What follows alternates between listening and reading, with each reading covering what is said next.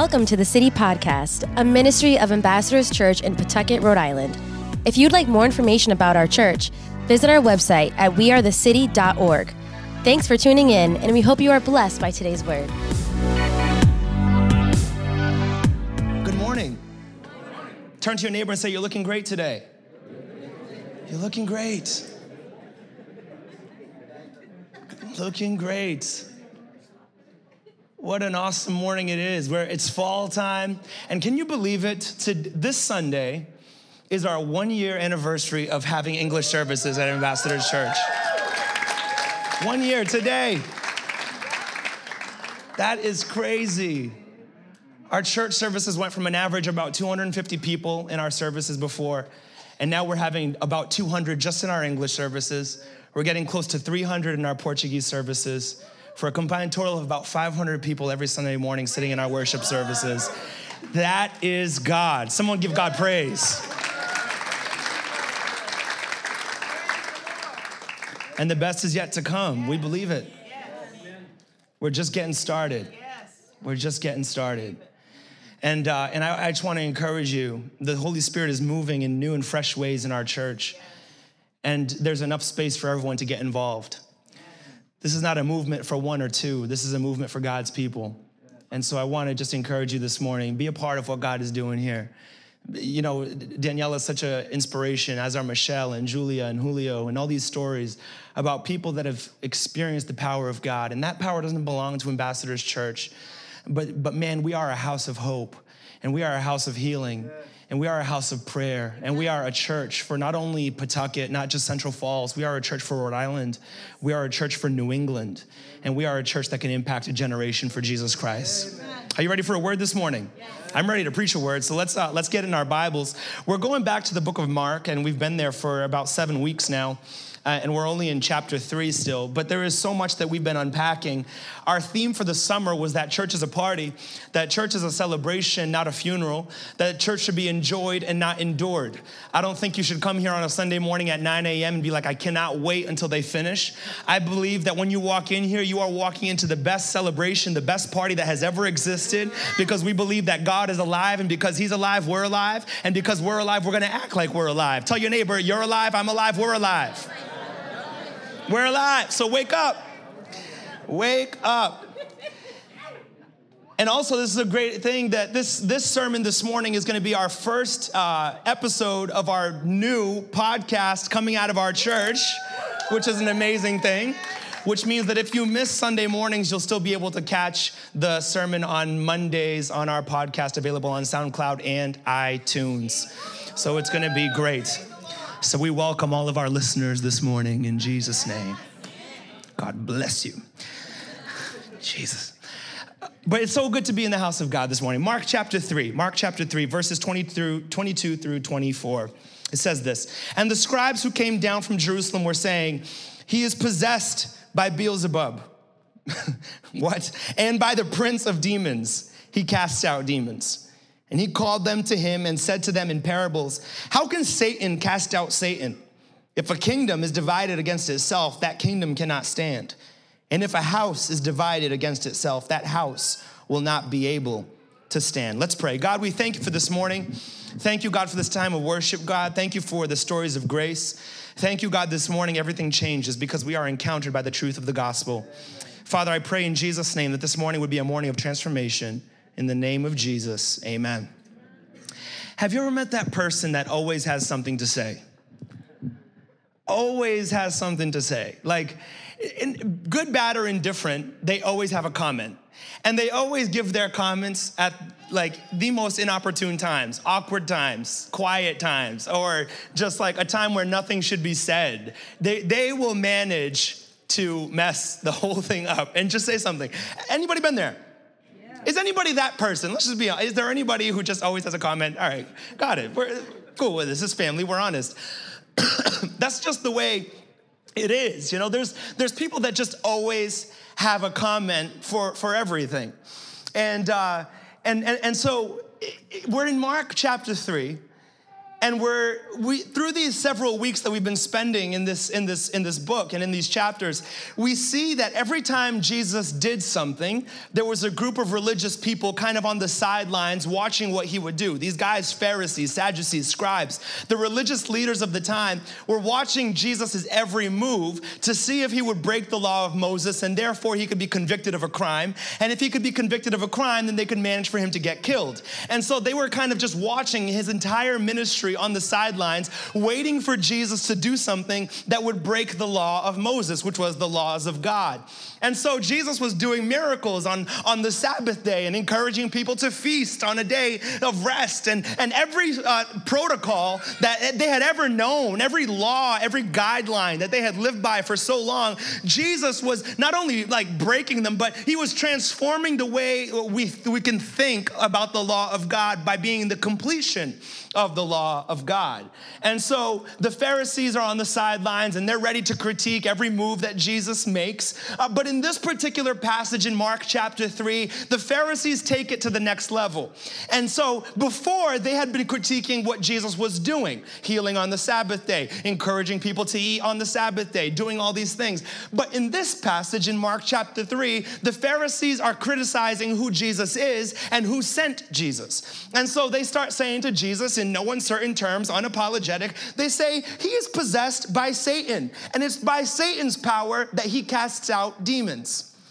They're saying this to Jesus, the Son of God, the most holy one, that he is possessed by Satan, and it is through Satan's power that he can cast out demons.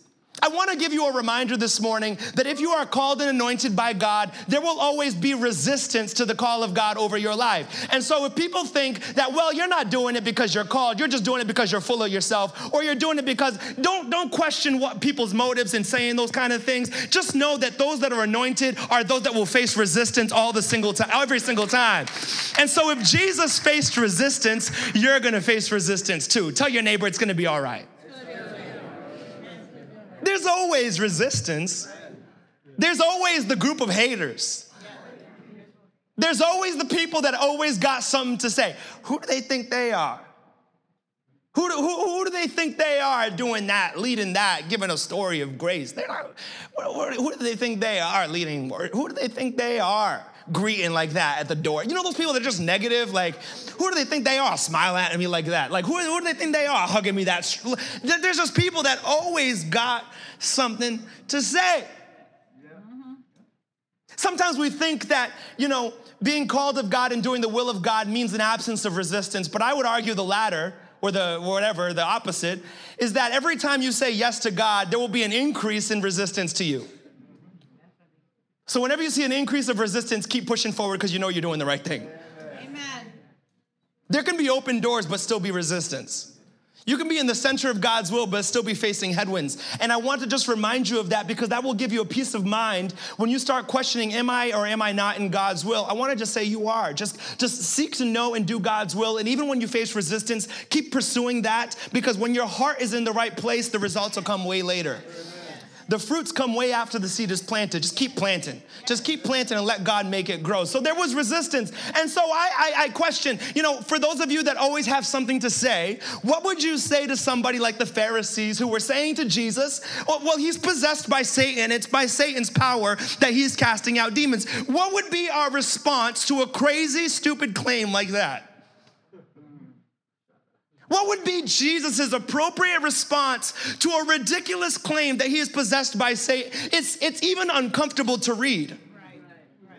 It's even uncomfortable for me to even say that verse on the mic is that these guys are saying that Jesus was possessed by Satan and that it was by Satan's power that he casted out demons. It's extremely uncomfortable for us that are followers of Jesus to even hear those words. And so, what is the appropriate response? I want to give you a word of encouragement.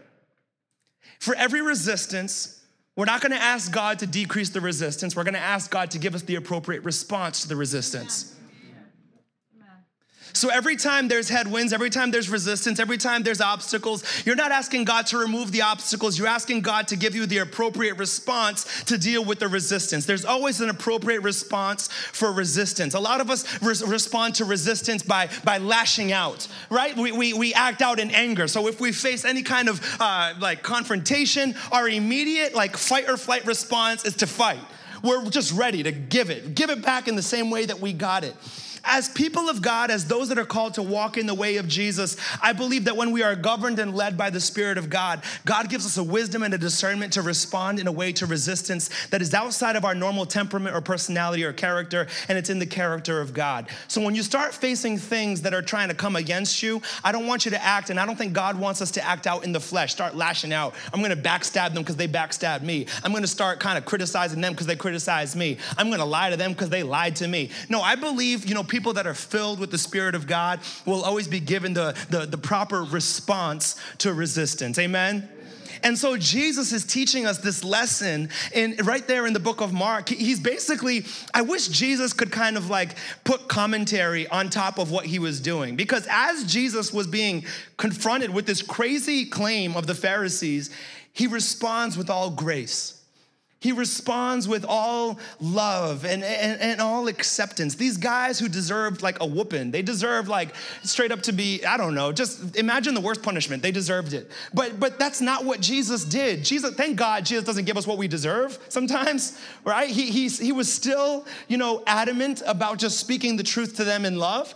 And he said to them, How can Satan cast out Satan? He just said that to them. How can Satan cast out Satan? A kingdom divided against itself cannot stand, and a house divided against itself cannot stand. How can Satan cast out Satan? That makes no sense. That makes no sense. But in that simple phrase, in that response to resistance, what Jesus was doing was he was teaching us a lesson that where there, wherever there is division, there is defeat. And wherever there is unity, there is victory. Tell your neighbor, where there is division, there is defeat. Tell your other neighbor, where there is unity, there is victory. This morning, I want to talk to you on the topic of unity. I want to talk to you about the, the importance of unity, about us being one in Christ and us having one heart and one mind. Because wherever there is division, there is destruction and there is defeat. And so, uh, my, my first thought this morning would be the following that division is not of God. No. No. Division, wherever there is division, God's not in it. That's right. God's not in it. Division is not of God. Does that mean, you know, every church in the world, we should just all pack out one big stadium and, and we should all just be united and arm's length? We have one heart and one mind with all those that are Bible believing, Jesus preaching churches around the globe. Amen. There needs to be a church within walking distance of every person on the planet. So, so division doesn't mean we all have to be in the same place. I mean, unity doesn't mean we all have to be in the same place. Unity means we all have the same mind and the same heart. Division is not of God. In, in virtually every single one of Paul's letters, Paul warns against the warns the church to watch out for the people that are dividing the church.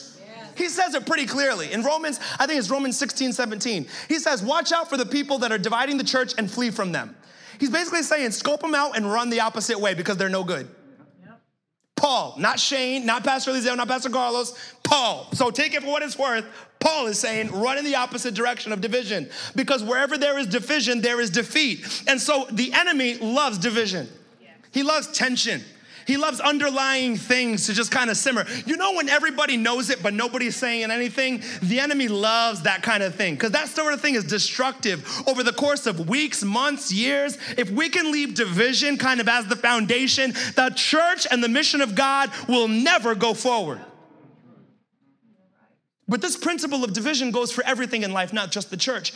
If there's division in marriage, that marriage can't succeed. It goes for finances. If, if, if, if one spouse is like a, a spender, like crazy, and the other one's like a penny pincher, like super cheap, that's very hard to kind of move forward toward goals if you have two very different mindsets. You got to talk money before you get married. Oh, talk money before you get married. Talk money before you get married. It's a big thing. I mean, I hear that random statistic, and, and these days there's so many stats that there's stats for stats. And so I don't know if it's true, but they're saying like the majority of divorces are caused by, caused by financial issues. I don't know if that's true, but I believe it. I believe it. I believe it. No, I'm not saying you, girl. We're married and we're happy, but I'm saying others. She's like, they're gonna think I spend a lot. No, no. I'm warning against those other couples, those other people elsewhere in Canada, right? The other people that are not married yet. But no, but praise God, that's a conversation that we had before we got married. And that's something we got from my parents. So it, it's something that you it's something that you learn so that once you get married and once you're you're called to be united with someone, there's no surprises. That's why all the all the secrets got to come out of the closet before you, it got to come out. Let me say another analogy. It has to come out of the the under the rug uh, before you get married. There can't be anything hidden that you're going to expose later. That's not fair. That's not that's not fair. Wherever there is division, there is defeat. And so in marriage, I believe that the church needs to have strong families. Strong families. And so if we have strong families, we have a strong church. Strong marriage is strong church.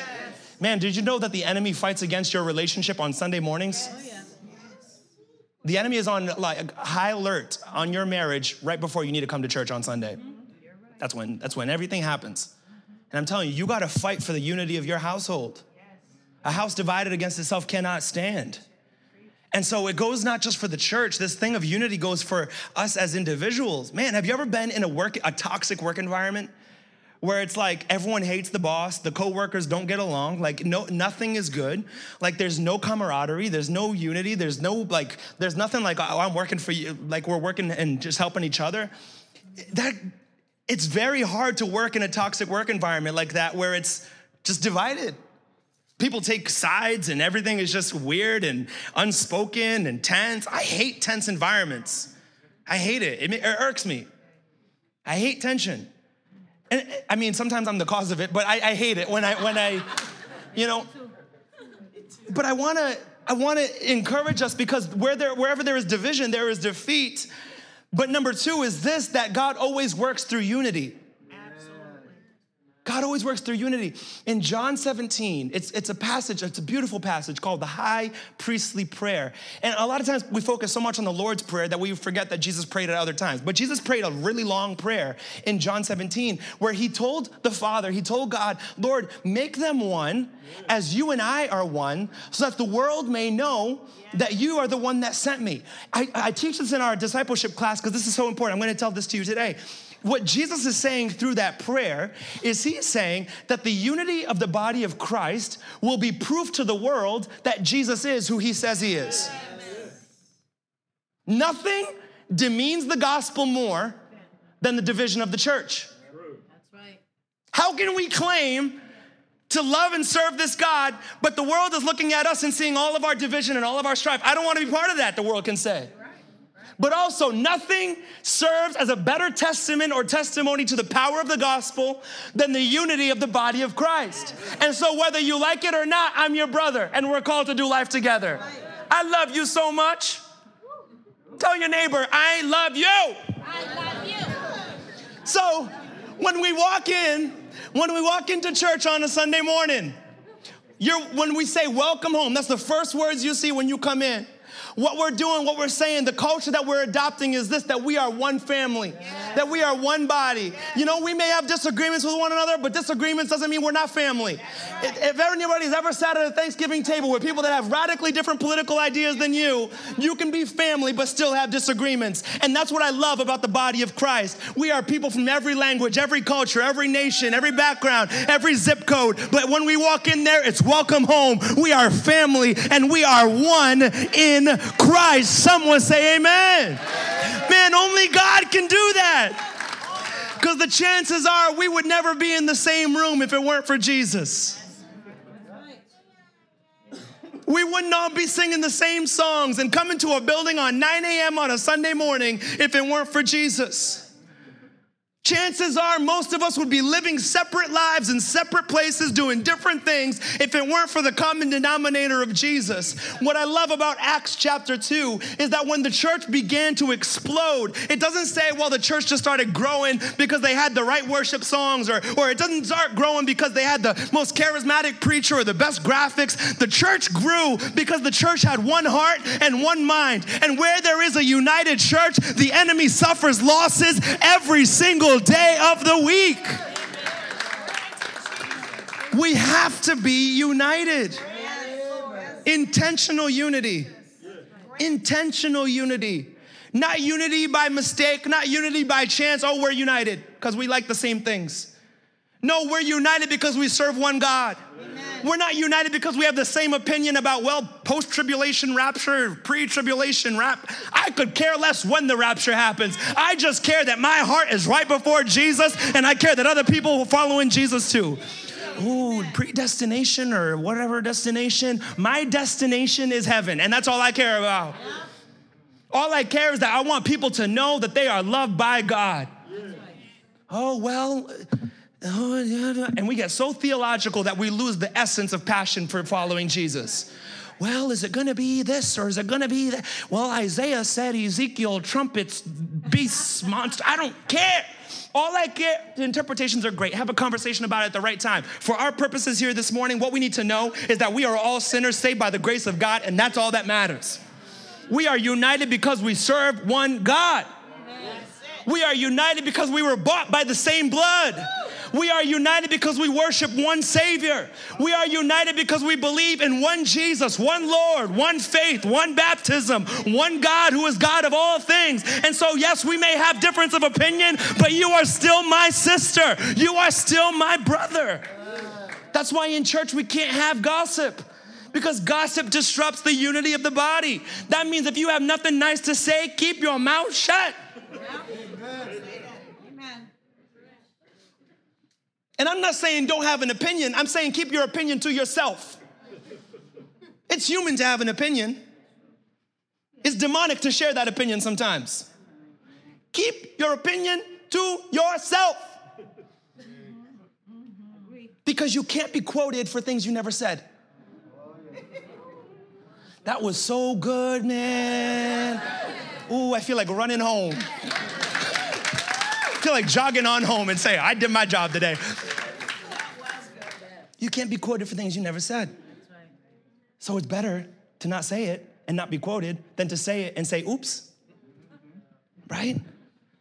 Because everything comes back around. What goes around comes around. Always. Maybe not this year, but 2025, something will bubble up to the surface. You know how that is, man? Things from the 90s are bubbling up now. Right? It may take a while, but it comes. That's just the way humanity is. Yo, if we want to be united, we have to be united intentionally. Man, I want to be united with you. Does that mean I hit you up every day? Let's go have pizza. That's not unity. That's hangouts. Unity means like I'm here for you no matter what. Unity means that we have the same heart, same mind, same passion. And I'm telling you, we may not see each other every day, but when we do, it's a party. That's right. You know, I have this one friend that I grew up with in school. This one guy, We've been, we went to school together from third grade through 12th grade. And we like don't we don't talk every day. We don't even talk every year. But when we do talk, oh my goodness, it's as if we were in fourth grade all over again. Because we're united. I mean, not united like he's not like my blood brother. I'm talking like we're cool like that. And that's the way it is with the body of Christ. Like sometimes we feel like unity has to be forced. Well, you gotta come to my house and then I gotta go to, man, we got lives and schedules. You know, and we can't afford it we can't afford to always be in eating out. You know what I mean? We got to stay home at some point and like eat our groceries that we bought. So, so, but unity means like, I only learned that once I got married. Like these groceries need to be eaten. Like we're not gonna spend all this money on groceries and then go out. Like we gotta, that bread gotta be eaten. That cereal needs to go to the very last drop. We're not, we're not going nowhere until that Lucky Charm is gone. Come on. That milk can extend past that expiration date in Jesus' name. Lay hands on that gallon, be cured in Jesus' name. We speak health and wealth. Right? Because, yeah, well, once it's your dollar, then you start giving, you know. That's why I would say if you have an option, live at home until the day you get married. Right? I slept in my twin bed in my like five by seven room till I was 26 years old. And it was great. I love being married, but I also love not having bills before. So I'll still choose marriage, though. I'll still choose marriage. But unity has to be intentional. So, you know what? For Ambassador Church, I reject any spirit of division. I reject it. I speak it into these speakers so that the speakers can speak it into the atmosphere of this building. I reject it. That means if the enemy thinks he's gonna start speaking out the words of division, we're not gonna have it. We're not gonna have it. And I will go into every room and put anointing oil on every doorpost and say, We reject division. And I will go to all your cars and anoint it and say, We reject division in Jesus' name. I did it to my apartment when we moved in. I put, you can see little oil marks on the corners of our rooms and our, on our because I reject it. Yes. Go to your doorsteps and put oil, oil, oil. And you may say extreme. I don't say extreme, I say intentional. Because you know what? If we're gonna want unity, the natural tendency is not oneness, it's division. The natural tendency is always for people to drift apart. And so unity has to be something that we fight for. And so, man, for our church, we're not gonna settle for, well, if we're united, fine. If we're not, fine. We'll just go, we'll do it, and we'll get it done with, and we'll see each other next Sunday. No. If we're gonna go forward and be the people of God without, you know, spot or wrinkle, we're gonna have to be united. Yes. And my last point is this is that if a kingdom divided against itself cannot stand, a kingdom that is united and a house that is united can stand against anything.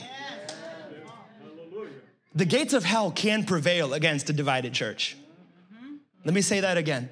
The gates of hell can prevail against a divided church. But the gates of hell can't prevail against a united church. That means if we have the same heart and the same mind through thick and thin, when I love you and when I can't stand you, we're still united. Satan can't disrupt that. So today, with these beautiful chords in the background, we're gonna have a love fest. And I mean that in a very spiritual way, by the way.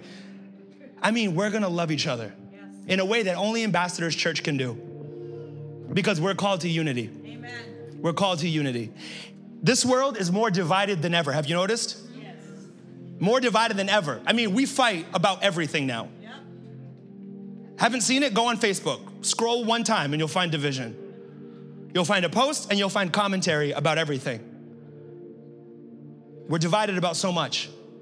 And so, more than ever, it's the call of the church to be the church. It's the role of the church to be united because the, the world, they can, it's divided. But Jesus said the world will know us and we'll know that Jesus is who he says he was because we are united with one heart and one mind. I love you so much. And I don't say that acting like I know everybody, but I do know that I was loved with an everlasting love. And so even if I don't know you intimately, I can still love you. And that's what it means to be the body of Christ. That Christ gave himself up for us. And so we are called to give ourselves up for other people. I can say with, to you this morning with every certainty in my heart that I love you, that I want to be with you, that I want to champion the calling of God and the purpose of God in your life. That this is not a competition, this is a competition against darkness. We're not fighting each other, we're fighting against sin. We're not fighting to see who's gonna come out on top. We're fighting for a kingdom of God that is gonna prevail after everything is said and done. So I love you. I love you. I love you. Come on, everybody up on your feet. We're gonna find some people that we're gonna hug and we're gonna love on for a moment and we're gonna tell.